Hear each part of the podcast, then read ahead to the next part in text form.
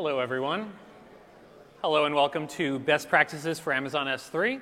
My name is Rob Wilson. I'm a product manager on the Amazon S3 team, and I'll be joined later on stage by Katie Lampkin, who is a software engineer at Human Longevity.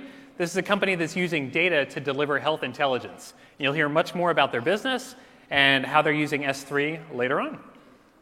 So let's jump right in. Today we'll talk about, we'll start with an overview of Amazon S3, then we'll talk about how you can manage and secure your storage in S3, talk about how you can add additional levels of data protection to retain certain uh, subsets of data that are more important to you. We'll talk about achieving high levels of performance on S3, and then we'll hear from HLI. Today's talk will focus on Amazon S3 and Amazon Glacier. These are our object storage services in AWS. We also have block and file offerings, which have other discussions this week. They have their own booth if you want to ask questions about them. And then we also have data transfer tools, both to enable you to do large scale migrations and then also manage the ongoing uploads and downloads to the cloud. We'll talk a bit about transfer acceleration in particular later on. So when customers look at S3, they're choosing it for these reasons. It's designed to be a durable object store, designed for 11 nines of durability. You can achieve 4 nines of availability in S3 standard. You can also scale to petabytes or exabytes using Amazon S3. When we look at security and compliance, you have three different ways to encrypt your objects in S3. So you could use server side, server side managed by a customer where you provide the key, or you can use key management service, Amazon AWS KMS to encrypt your objects. We also have compliance storage offerings. You can achieve FedRAMP, HIPAA, or PCI compliance using Amazon S3 storage. On query in place, we have Amazon Athena and Amazon Redshift Spectrum, both of which allow you to analyze data using SQL across S3 and also taking in data from your data warehouse as well with Redshift Spectrum without requiring you to extract or load that data into any other service. We have flexible management tools. We'll talk today about object tags, storage class analysis, and S3 inventory. So these are management tools in addition to cross-region replication that you can use to get better visibility on your storage, to automate, monitor, set alarms, for cross-region replication, you can replicate your data across AWS regions. So you have a lot of flexibility there on the management front. And then our ecosystem consists of tens of thousands of consulting, system integrator, and ISV partners. You also are highly integrated with the rest of AWS services, so you can use your storage in Amazon S3 and use it with many other services, some of which we'll be launching this week. You have a choice of storage classes when you choose Amazon S3. So this ranges from S3 Standard to S3 Standard Infrequent Access to Amazon Glacier. These all have different cost profiles. So you see that Amazon Standard is from 2.1 cents per gigabyte per month all the way to Glacier at 0.4 cents per gigabyte per month. What you're trading off when you choose between these storage classes and the different characteristics you're going to see is about data retrieval times and also data retrieval fees. So with S3 Standard, there's no retrieval fee, and you're able to retrieve your data within milliseconds. It's a high performance storage class. With Amazon S3 standard infrequent access, you have basically the same performance traits as you see in S3 standard, but now you're paying a data retrieval fee of one cent per gig per month. So a simple thumb rule, and we'll go into this in more detail later, is let's say you retrieve all your data one time per month. So you have about an 100% retrieval rate on whatever you're storing in Amazon S3. You're about indifferent between S3 standard and S3 standard infrequent access, just based on the pricing. So that's really the decision point at which you're neutral between the two. If you're retrieving any less than 100% of your data, you should really consider S3 infrequent access for a subset or a majority of your data. So that's something we'll talk about some of the tools that would help you with that later on.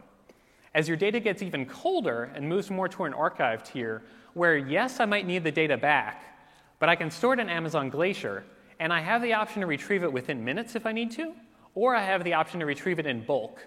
So if I can retrieve it maybe 5 to 12 hours later, I could use bulk retrieval from Amazon Glacier, get a whole lot of data back in that period of time at a very low cost. So those retrieval tiers give you an option of getting your data back very quick, within minutes, or within hours, and there's a different uh, fee associated with the retrieval there. So you save a lot when you move your data to Amazon Glacier, especially if you're not retrieving it very frequently. The durability and availability, I want to go into a little bit more detail here. When you store your data in Amazon S3, it's stored across three different availability zones. So these are geographically separate locations They have different networking connecting them, so they have independent networking uh, tra- traffic between the two, between the three of them. And you also have independent power sources. So you have redundancy built in between those different availability zones, ensuring that we can lose an availability zone and still be able to deliver your data to you. So your data is still durably stored and it's available, and we can deliver it back to you if one of those AZ go- AZs goes down. And as I said, designed for 11 nines of durability, and then you see the availability numbers there for S3 standard and S3 standard infrequent access.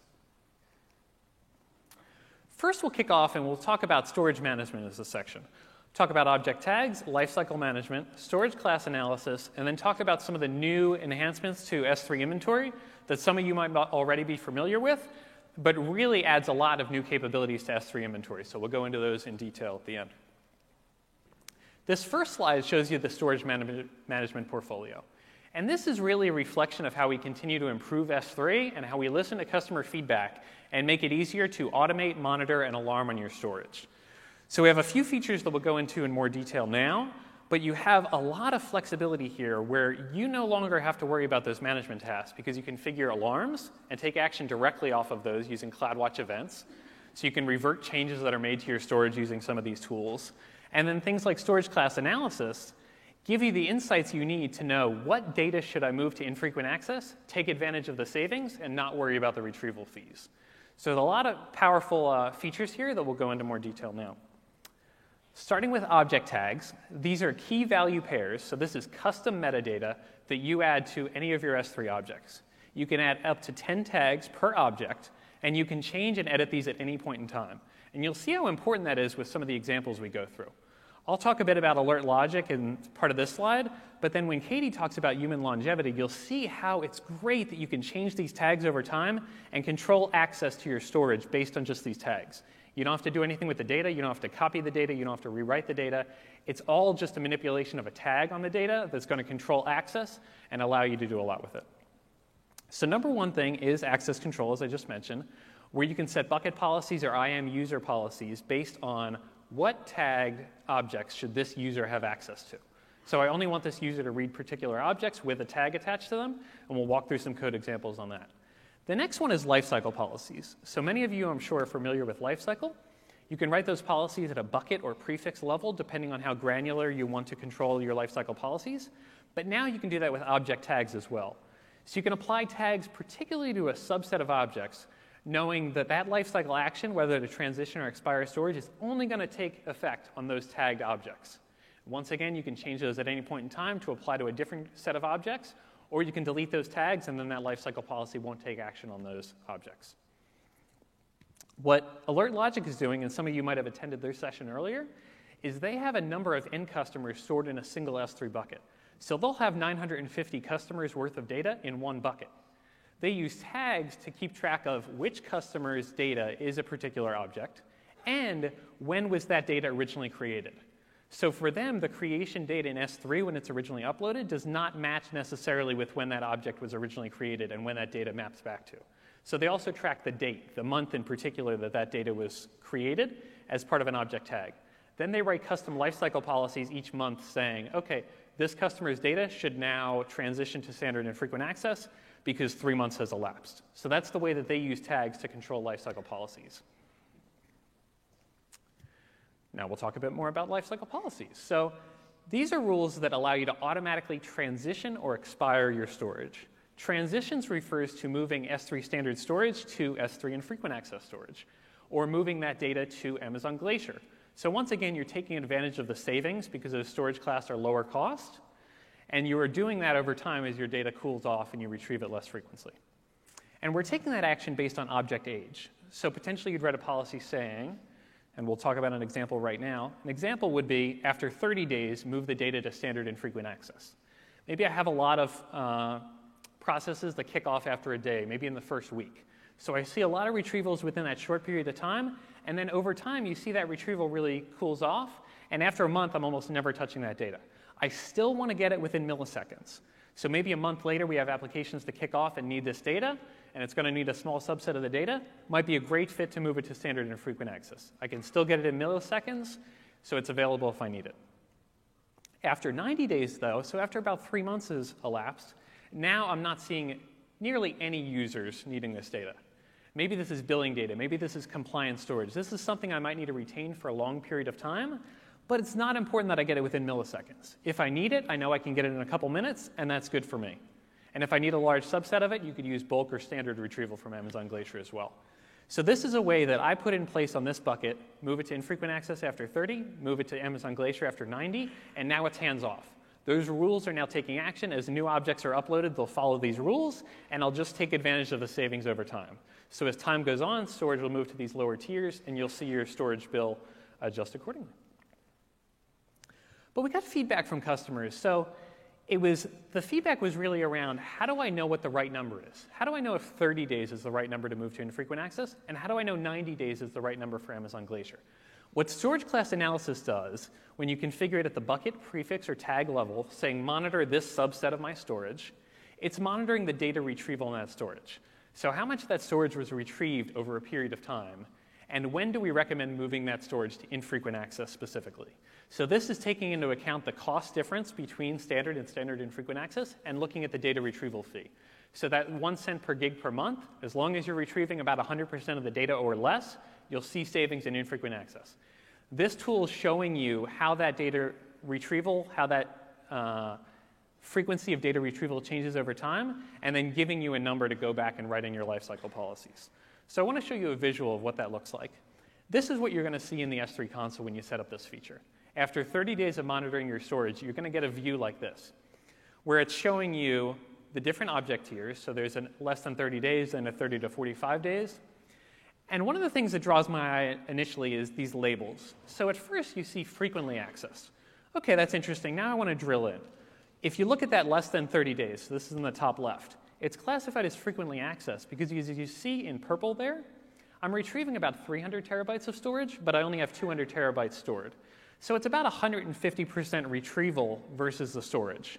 If 100% is where I'm you know, indifferent between the two storage classes, standard or standard infrequent access, we're seeing a higher amount of retrievals here. So as I walk my eyes over, the first tier where I see that it's infrequently accessed is after 90 days for this particular bucket. So now we're labeling it as infrequently accessed storage and recommending the move to infrequent access. So you're seeing now retrievals in the range of you know, 10% or less for these tiers. So after my data is about three months old, I'm retrieving very little of it, this would be a great fit for infrequent access. I'm going to save money if I move to that storage class. So I'd go back to the previous slide, I'd look at the lifecycle policy I'd written, or maybe I haven't created one yet, and say, write a lifecycle policy, transition all storage to infrequent access after 90 days. That's a way I'd take this information, plug it right into the lifecycle policy, and now I have a data-driven way to write my lifecycle policy. Mentioned S3 inventory earlier. A lot of changes to this feature, a lot of new updates. At a basic level, it's a way to list out all the objects in an S3 bucket or an S3 prefix.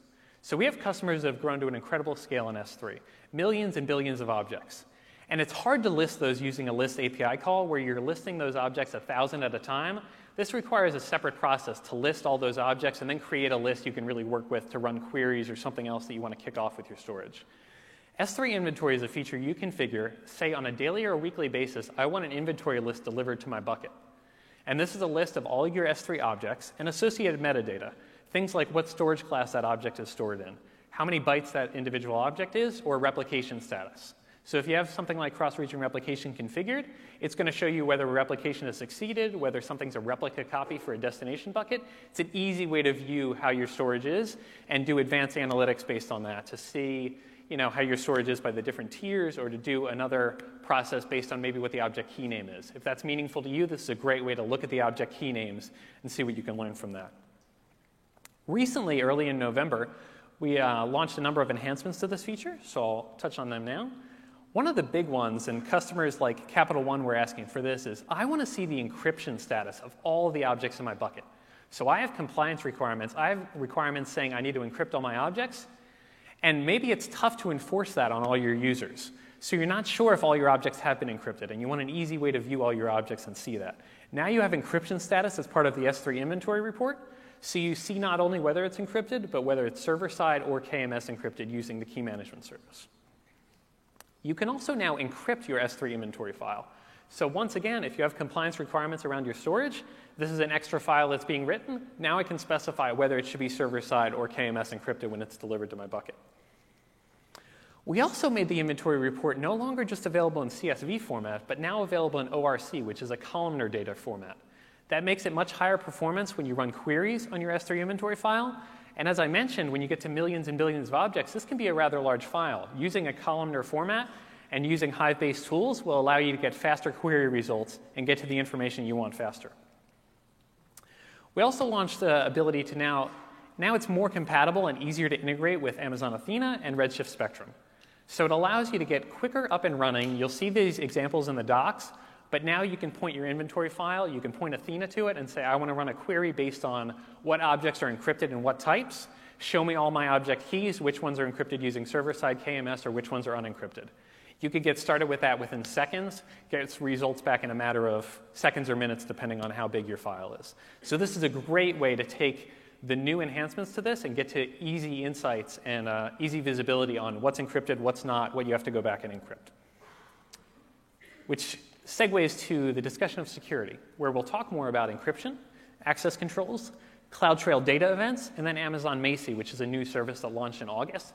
A lot of powerful capabilities there I want to make sure you're all aware of. So when you want to encrypt your data in Amazon S3, you have options. You can use server-side encryption, where we have three different options, or client-side encryption. Client-side encryption would be encrypting the object before you even upload it to S3. So you upload encrypted data to us, we'll store it as an object, we'll deliver it back to you, still in its encrypted form. You can manage that all on the client side. If you want to take advantage of some of the services we have on the server side, though, takes the work off of you and uh, lets Amazon S3 manage it for you. The first one and the most basic is server-side encryption S3. So we manage the data and master keys. You just specify that you want your objects encrypted when they're uploaded. This is encryption at rest. So keep in mind that if an authorized request comes in to read your object, we're going to decrypt that object and then deliver that object out to whatever customer whatever account requested.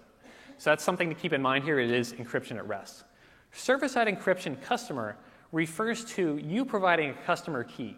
So with your request both to put the object in S3 and then also to get it back, you specify the encryption key. And we use your key that you provide to encrypt or decrypt the object, depending on whether it's a put or a get. This is something where you manage the encryption keys at that point, and we just use them for the encryption decryption and throw it away at that point. So it's not stored in S3. The other one you have is server-side encryption with the key management service. So this is AWS KMS. And using KMS, there's a data key used in S3 to encrypt your data, and then there's a master key retained in the KMS service. Different from SSE S3, which is the first one I laid out, where it's encryption at rest, you have an additional level of protection when you choose KMS to encrypt your data. Because customers not only need the approval and authorization to read that object from S3, but they also need the permissions and the proper permissions from the KMS service to actually get access to the master key to decrypt that object.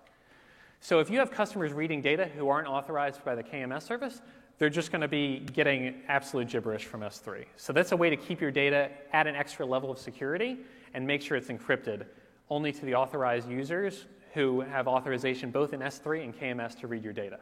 So this is an additional level of data protection, and we have a few other features that interact with KMS later on.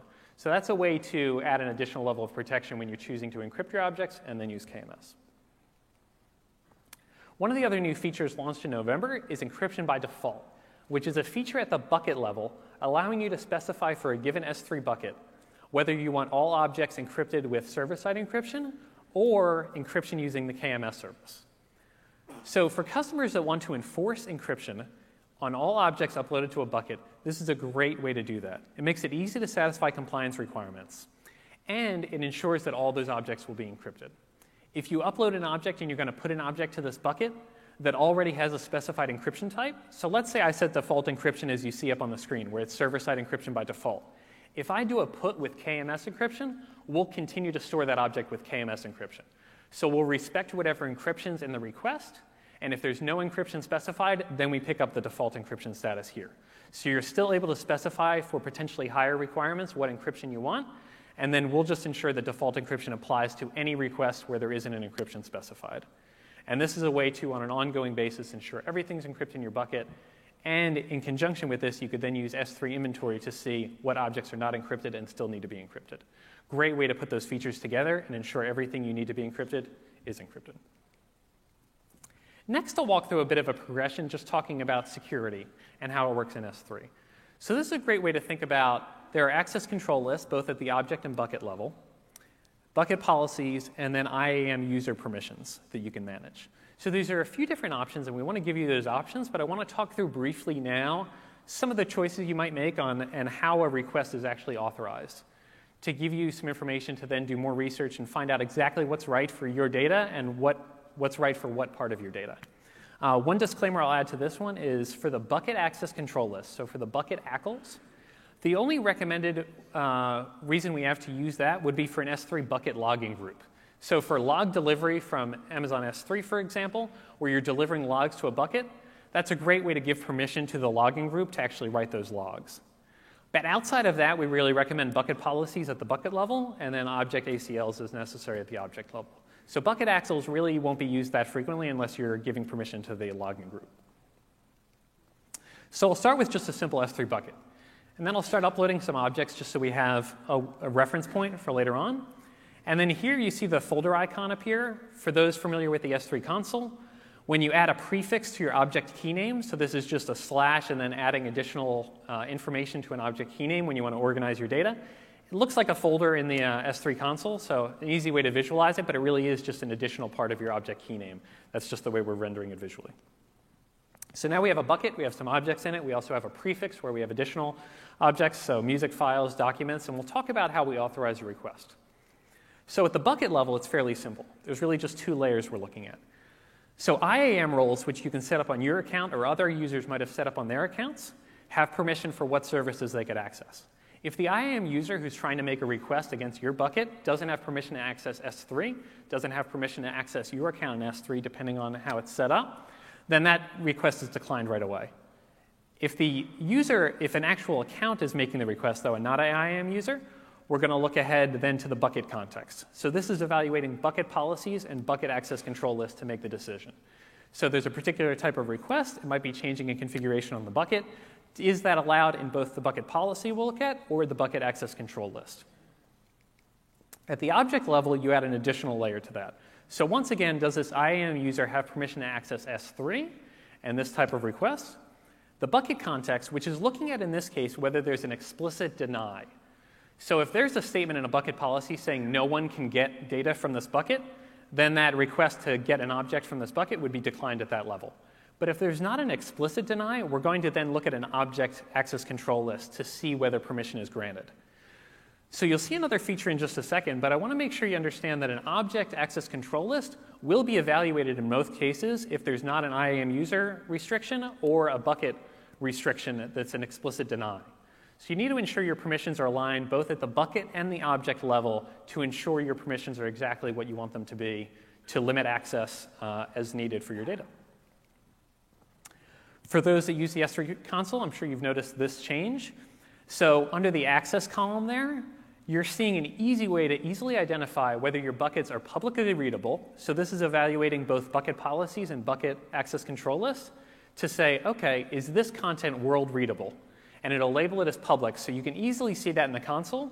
So if that's not the right configuration, if this bucket was improperly changed to that permission level or improperly set up in the first place, it's an easy visual way for you to identify what buckets you should go back and change the permissions on. For the not public bucket, you see the asterisk there, and that's talking about just what we covered on the previous slide, where you'll still want to look at your object access control list to understand the permissions that are being granted for a particular object request.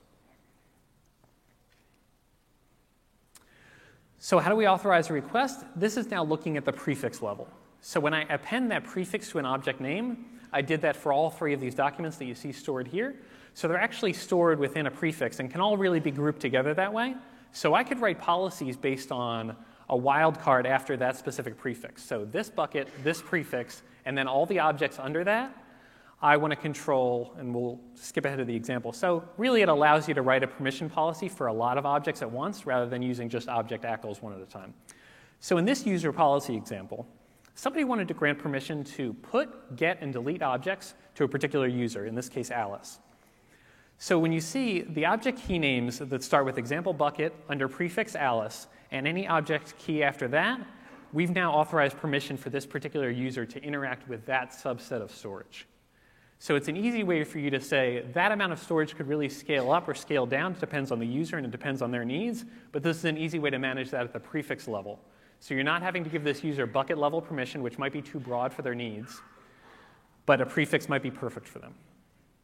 Next example we'll talk about is going back to object tags. So in this case, I want a user to be able to get all the objects that are associated with Project Delta. Project Delta might start very small. It might grow to be a very large project over time, and we'll just continue to tag the data associated with the project.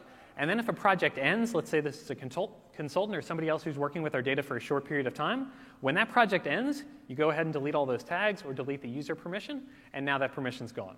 So it allows you to change that permission over time. You could tag all the data upon ingest that's associated with this project, and this is an easy way to assure that this particular user has access to the data they need. Next, we'll talk about data events in CloudTrail. And when you turn on data events in CloudTrail, it's looking at object level activity and recording things like gets, puts, and deletes against individual objects in S3. This gives you the visibility at the object level on who's making changes to your storage and who's taking action. Allows you to monitor changes to bucket configurations. And then you can automate alerts from this functionality. So one of the, the better examples of this is you set up CloudTrail data events and you say, okay, my object access control lists, I know are exactly the way I want them to be today.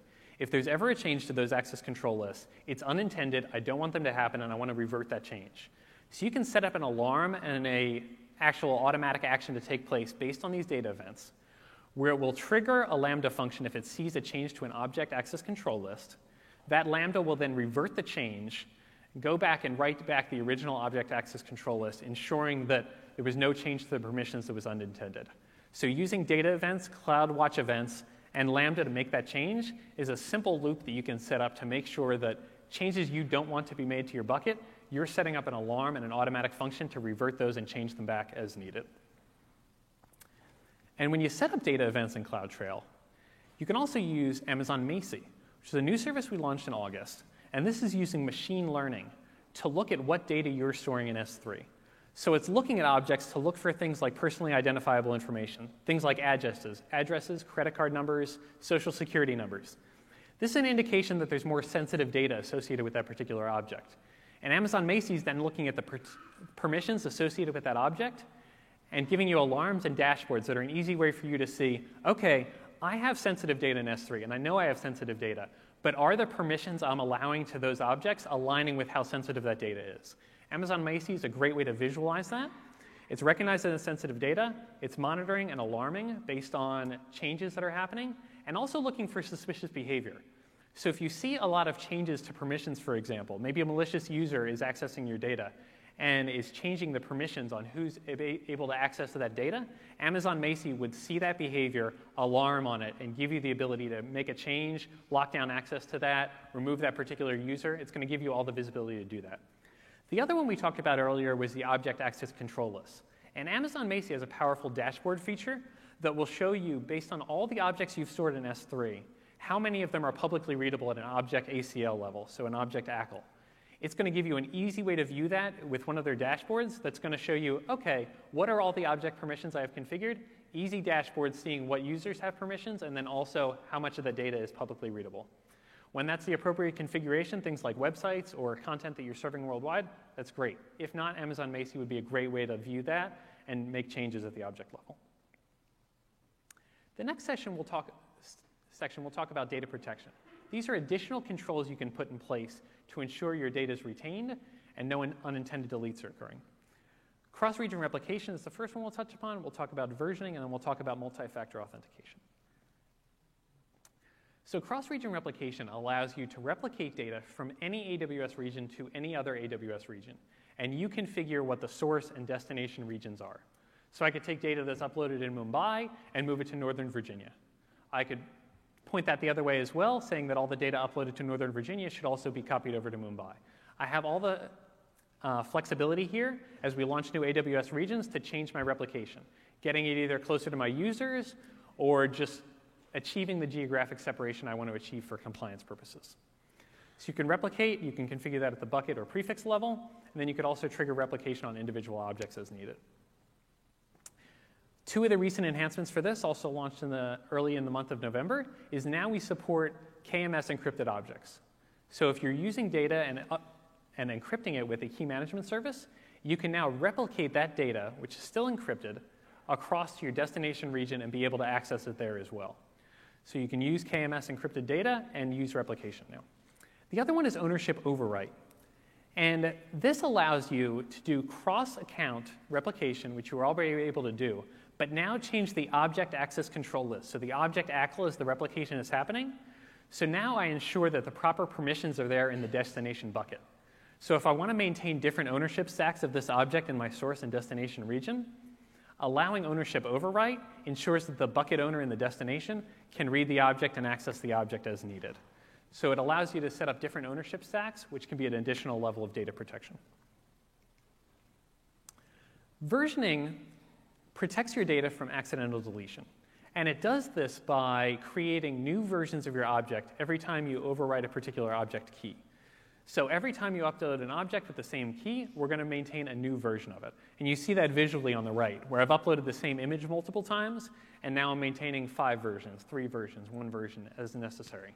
Uh, so as those additional writes come in, we're maintaining all of them, so you can actually go back and using the get on the object key name and the particular version, you can go back and get any of those particular objects you need. So it tracks the changes over time. It also protects against unintended deletes.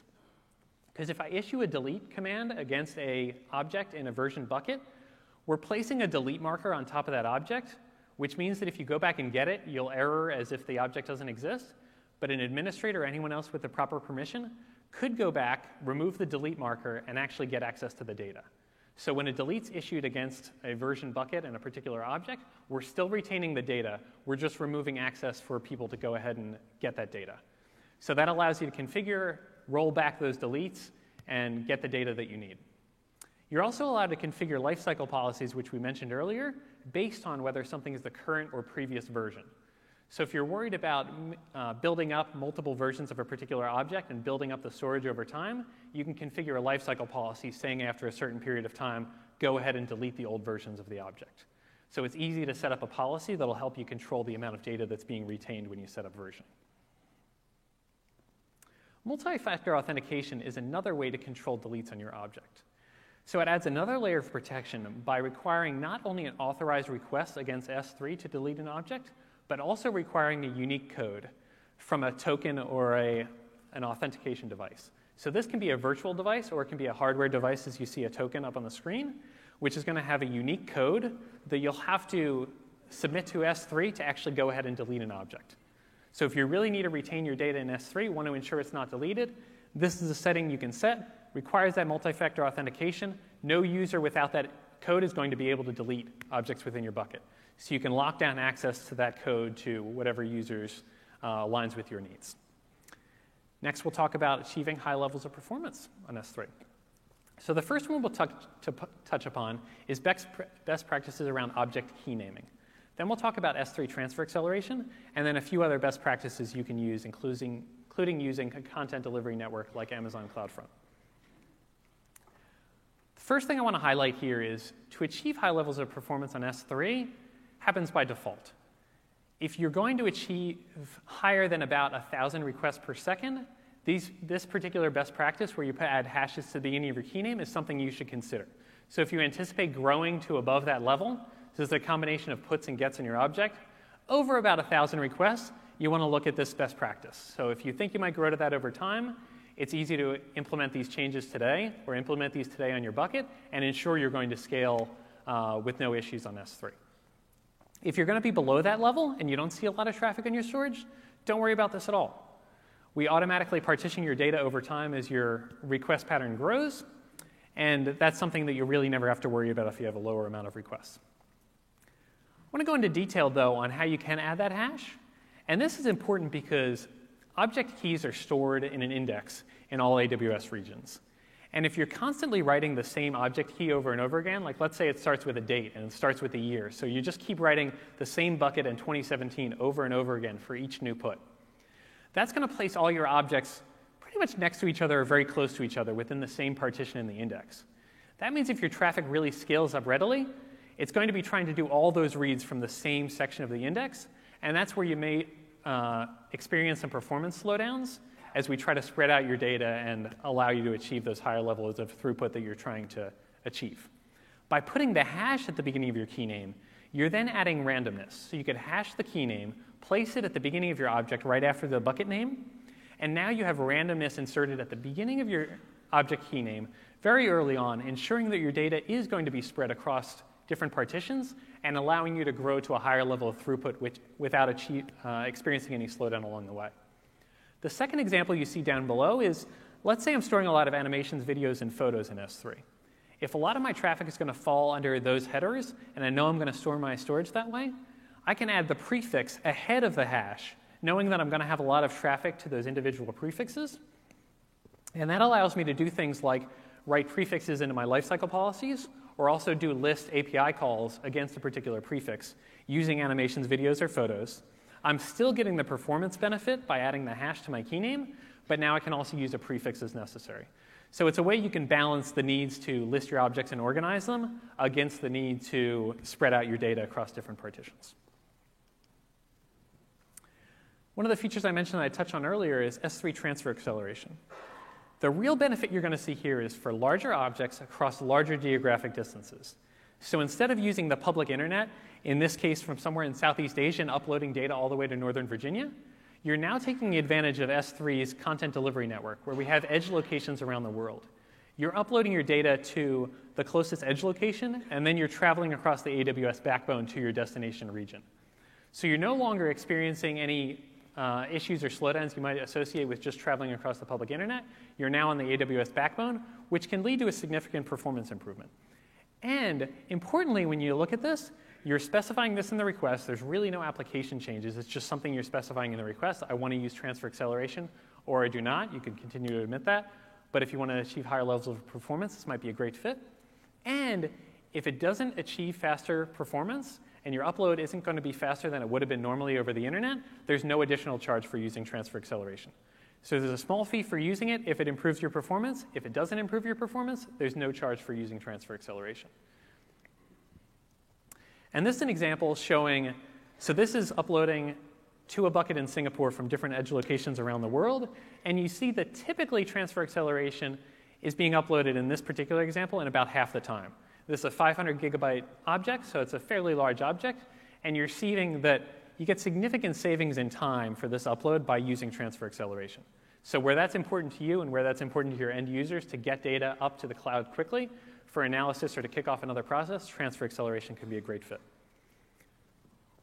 Three of the other ones I want to touch upon briefly is using a CDN like CloudFront, where you'll get lower latency, potentially higher throughput performance, and you won't experience as many requests to S3. So if you have objects that are being read very frequently, It'll cache those at the edge, and then users will experience the performance improvement of having cache storage through a CDN versus going back to Amazon S3 for each new get on that object. So if you're seeing a lot of traffic, CloudFront could improve your performance there. For multi-part uploads, instead of uploading an object all at once, whether it's gigabyte scale, terabyte scale, up to five terabytes, you can upload an object to S3. Uploading that all at once as a single threaded process can take a long time, I'm sure some of you have experienced.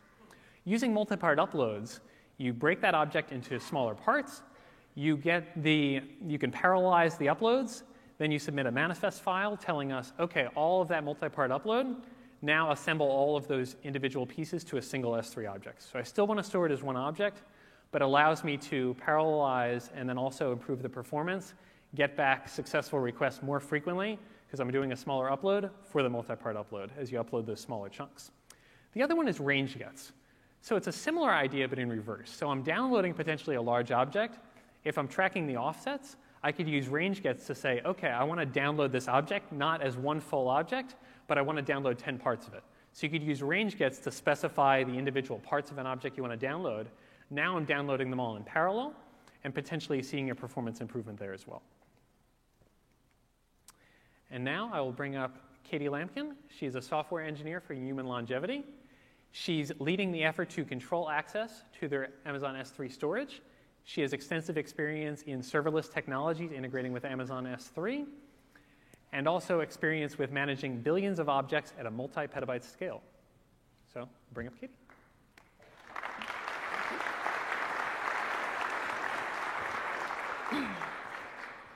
Hi, as Rob stated, I'm Katie Lampkin, and I'm a software engineer at Human Longevity.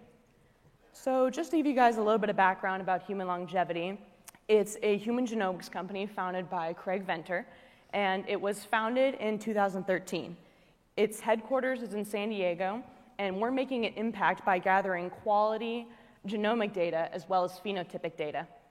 We perform a whole genome sequencing in order to make discoveries based off the entirety of the genome rather than just a portion of it in conjunction with phenotypic data. So, the goal of human longevity is not only to make life longer, but make life worth living. We reach this goal by attempting to build a large database of the quality genotypic data and phenotypic data and performing analysis on this data using machine learning technologies and deep learning techniques. We are bringing preventative healthcare to the market instead of using reactive healthcare through providing a new level of health intelligence. So here's a little bit about our flow of data through HLI. The most streamlined way that we receive our data is through our clinical research facility called Health Nucleus.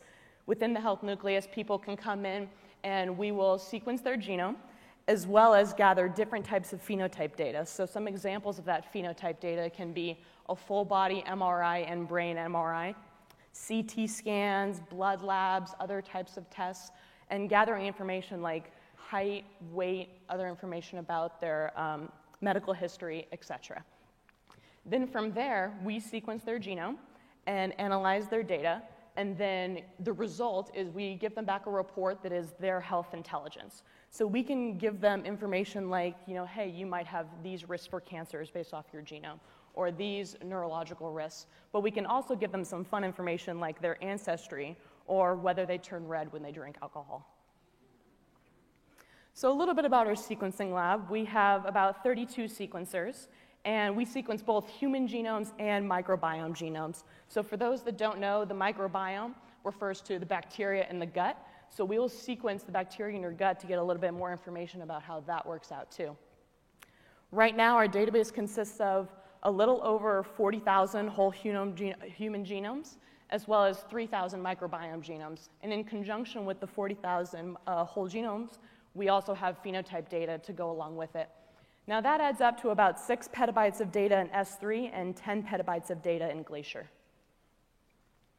So where does this data come from? We put the samples into our sequencer, and after the sequencer is done sequencing, it dumps the data into our local Isilon storage, and then Aspera uploads that data into S3. Now, those files can be about 400,000 what we call BCL files, and those get tarred into a file that's about 600 gigabytes. Now, when that file gets dropped into S3, it triggers our primary analysis platform that takes those files and turns it into a raw genome file, which is about 200 gigabytes. From there, after primary analysis is done, a Lambda gets triggered and checks, okay, once this workflow has finished, what is the next workflow I need to run? After primary analysis comes secondary analysis, and so on and so forth. So after every workflow completes, we want to make sure that we run all of our tools against our set, and we do that through, through the Lambda triggers. Uh, and after every workflow completes, all of that data gets dumped into S3. So while this analysis is happening in the cloud, we have uh, professionals analyze the phenotype data and map it and standardize it to specific ontologies. And then that data, once standardized, gets uploaded into S3 as well. So S3 is kind of our merging ground for our genotypic data and our phenotypic data. So we have four main business needs when it comes to securing our data. The default case is the patient or partner allows us access to the data, so there are no restrictions on that data. Now, the three edge cases are a patient or partner will deny complete access to that data, so no one ever should have access to that data. The second one is a patient or partner only allows our specific research team to have access to that data, which means no one else can have access but that select group. And the third and final one is a partner allows HLI ownership of that data after an allotted period of time. So let's say it's after a year of sequencing. So a year after that sequencing date, that data belongs to HLI and we can have access to it. But during that year period, we are not allowed to have access to it, so it is restricted. Now, how do we control those business needs in a technological way? We use Amazon S3, or, uh, Amazon S3 tags as well as IAM managed policies. So the three tags that we decided to use were rights, restrictions, and project ID. So let's go through those. Rights. Do we have rights to that data now, or will we ever have rights to that data in the future? If we do, we will mark it as true, the value. If we do not, then the value will be false. Restriction. Is there currently a restriction on that, on that piece of data? If there is, the value is true. If there's no restriction, the value is false. Now, project ID. If this data relates back to a specific project, then we mark it with the project ID. This relates back to the edge business case where if a partner or patient only wants our research team to have access to that data, we can keep track of it using this project ID and allow only specific users to have access to it based off that project ID. So, as I said, we have petabytes of data in S3, and that adds up to hundreds of millions of files. So, if we wanted to tag all these files, we had to come up with a solution that could tag them and tag them efficiently and quickly. So, we did that using a serverless solution. So once a workflow completes and has uploaded its files into S3, an SNS message gets sent off. And that triggers a step function that has a series of controlled lambdas, uh, controlled parallelized lambdas that go out and tag all the files. Now, each of these individual lambdas that go out and tag the files, they hit our own API, gather the list of files they need to tag, as well as the tags that they need to tag them with, and then go out and tag all the files in S3. If we were to only do this with one lambda, it would be extremely slow and it wouldn't have the efficiency that we want it to. If we were to, you know, trigger lambda thousands of times and have the parallelization just uh, parallelization expand out as lambda does, it would cause throttling on our APIs as well as the S3 API. So step functions was a really good way to control that parallelization to have the optimized speed but not throttle any of the services. So let's talk a little bit about the IAM managed policies. So we had two different types of policies. We have implicit allow and implicit deny. Now, implicit allow, when we map that to a bucket, says the default case is allow. So any file in that bucket that does not have the respective tags is open access to everyone. But if we have a specific tag that matches to a specific value, then that file will be restricted. Now, implicit deny is the opposite. Everything, if, the implicit deny policy, when we map it to that bucket, everything in that bucket will be restricted. Now, if it has a specific key value pair for the tags, then that is when it is allowed to have access. So here's an example of our implicit allow policy. We're controlling get object and get object version because we not only want to restrict access to just getting access to the object, but all of its versions as well. Now, here are the two conditions that really matter. So, when rights is false and restriction is true, that means that we should not have access to that data. So, we say, okay, other, uh, if those values are there, then we're restricting access. Otherwise, it's open. The second condition leaves it available for having a project ID in there. And for, in this case, the project ID is PJ 1234. So later on, we can take roles and map it to that particular tag and say, hey, even if this is restricted, if there's this project ID tag, allow this role to have access to this object. Now, here's an example of implicit deny policy.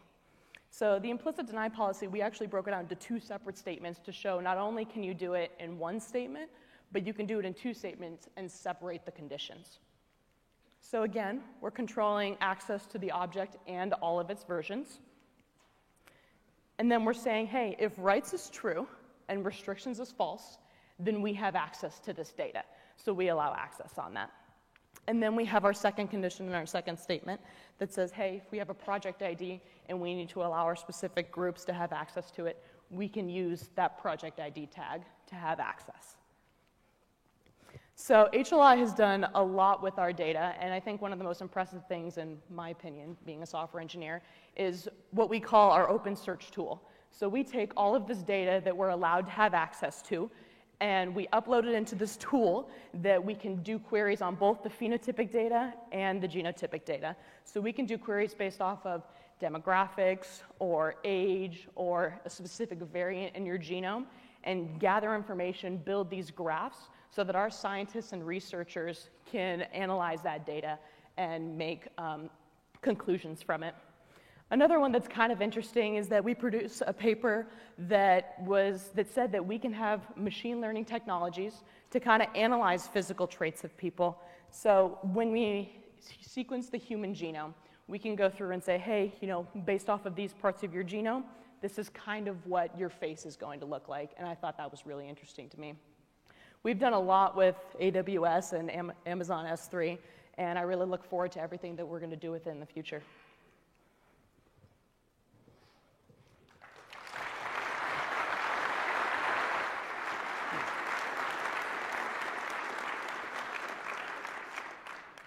Thank you very much, Katie. This is only the beginning of a great week of storage presentations, so you have options on Tuesday, Wednesday, and Thursday. Go ahead and mark any of those down. Um, and I'll flip back to this slide in a second. Uh, I would love to thank all of you for joining us today. Keep an eye out for those with the pins on with the S3 logo, and that will help you do additional, uh, get additional questions answered. I'll go back to this slide, and we do have a few minutes for Q&A, so for anyone who wants to come up to the microphone and ask any questions now, we can take those for myself and Katie.